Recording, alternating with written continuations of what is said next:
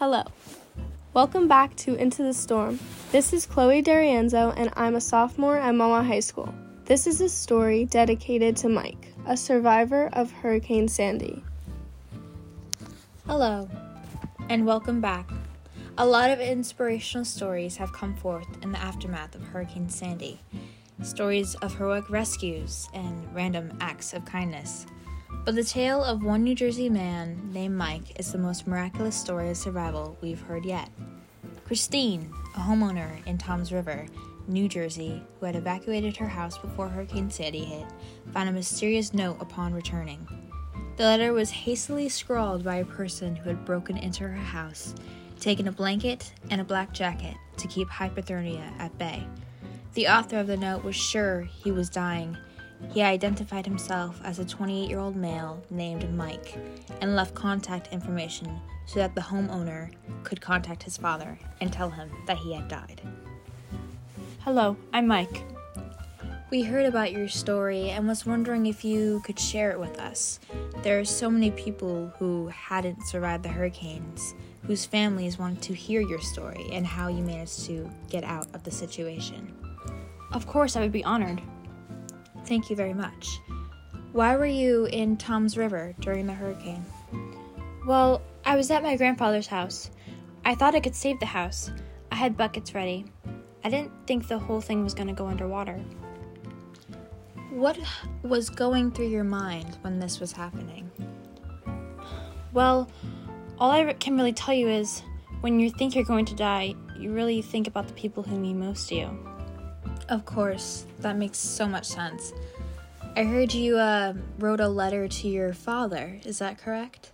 Yes, I did. I actually brought it with me. Would you like me to read it? Oh, yes, that would be very helpful. Thank you. Okay. Whoever reads this, I'm dying. I'm a 28 year old named Mike. I had to break into your house. I took blankets off your couch. I have hypothermia. I didn't take anything. A wave threw me out of my house, down the block. I don't think I'm going to make it. The water outside is at least 10 feet deep.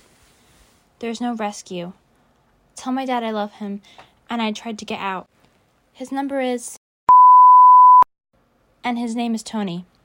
I hope you could read this. I'm in the dark. I took a black jacket too. Goodbye. God Almighty help me. Wow. That was very deep. Do you uh, mind reading it again a little slower? Okay, sure. Whoever is reading this, I'm dying. I'm a 28 year old named Mike. I had to break into your house. I took blankets off your couch. I have hypothermia. I didn't take anything. A wave threw me out of my house down the block. I don't think I'm going to make it. The water outside is at least 10 feet deep. There is no rescue available. Tell my dad I love him, and I tried getting out. His number is. And his name is Tony. I hope you could read this. I'm in the dark. I took a black jacket too. Goodbye. God Almighty help me. Wow, you wrote that knowing you were going to die, but you didn't. You survived. Yeah, yeah, you know, I just wanted to have that note to tell my father. I tried, you know. I wasn't a baby about it.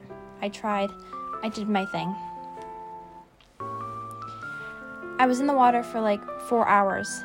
My kitchen went, and I thought the whole house was gonna go. So I walked out the front door, and the current took me all the way down the bay, like maybe a half mile into the bay. You know, I opened up the door to see what the big noise was, and all I saw was the bay. There was nothing there. I got so freaked out. As soon as I opened the door, the water rose five feet within three minutes.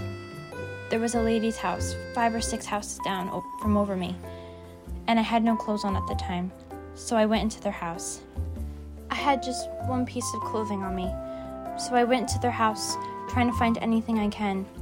She had towels on the couch, so I just wrapped my bodies with the towels. Anything. I was so desperate. I was so thirsty because I drank so much salt water. I ain't gonna make it. Let me please live life. You know, I was so emotional. I was telling him right over the phone. Wow, so you were on the verge of death. How did you manage to escape that? Well, I was picked up by a man named Frank on the Wave Runner who took me to his house in Bergen County and gave me clothes and shelter and helped me warm up. It was as if God had come to rescue me. That's what I thought in the moment. I was so weak, I could barely move, and that's why I will always be grateful to Frank. Shout out to you, Frank. yes, shout out to Frank. Anything else you think in your life has been affected by this hurricane that you want to mention? Well, to be honest with you, I'm afraid of the dark now. You know, I was in the dark for so long with at least 15 to 20 foot waves with the bay crashing over me. I couldn't even breathe. I can imagine. Most people in this these kinds of situations develop some kind of PTSD or uh, fears and phobias. What do you think happened once you were on dry land? Um, well, I was able to contact a friend on Kettle Creek who picked me up, and eventually my father was able to come and get me. Once the homeowner had come home and read the letter you had left, they became worried about you and immediately called the number. But to their surprise, your dad answered, and the homeowners were just glad that you were alive and well. Yes, I was just glad they checked up on me instead of immediately getting mad that I'd broken in and stolen their coat. I met up with them after the whole thing and gave them their jacket back. I felt so bad that that was the only thing I could give them back along with my gratitude. So they were just happy for you to be alive. Oh, yeah, they didn't mind at all. We created a kind of bond through the whole thing. I am eternally grateful for them. Did you happen to explain to them how you wound up in their house? If so, can you tell us some like details involving that transition? Uh, yeah, sure. Um, I tried to swim back to an unflooded house, but the current was too strong and the waves were piling over my head. I thought I was going to drown, so I had to make my way to a safer location. Then I spent about two hours in the empty house after swimming in the stormy bay for what I believed was at least five hours straight. Oh my gosh, I don't think I would have lasted that long. The storm had killed 125 people. What do you think makes you so special? Um, I think because I was expected to die, I kept thinking about my family. I think that's what made me keep fighting. And, you know, of course, Frank. yes, it's always good to think of our loved ones in times like this. Do you think Frank had a heroic impact on your life after the incident? I do believe he altered my life in some ways. I do think I am more aware that we are certain people there are certain people in this world who care and actually want to make an impact. I aspire to be somebody like frank. This is why i try to help people in need whenever i can just like he did for me. I totally agree. In the future if anybody or anything signals you to evacuate do you think you would do it immediately um oh, oh yes of course I mean, the first thing on my mind now would be, um, you know, to get out. I would never want to experience that again. I mean, even if it rains, I'm getting the hell out of there. well, Mike, I'm so glad you made it out alive. It's been an honor to be able to talk to you, and I wish you the best.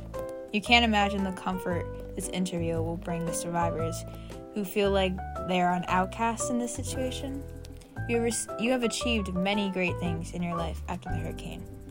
It definitely shows how much, you know, a person can grow even after such traumatic events like what you went through.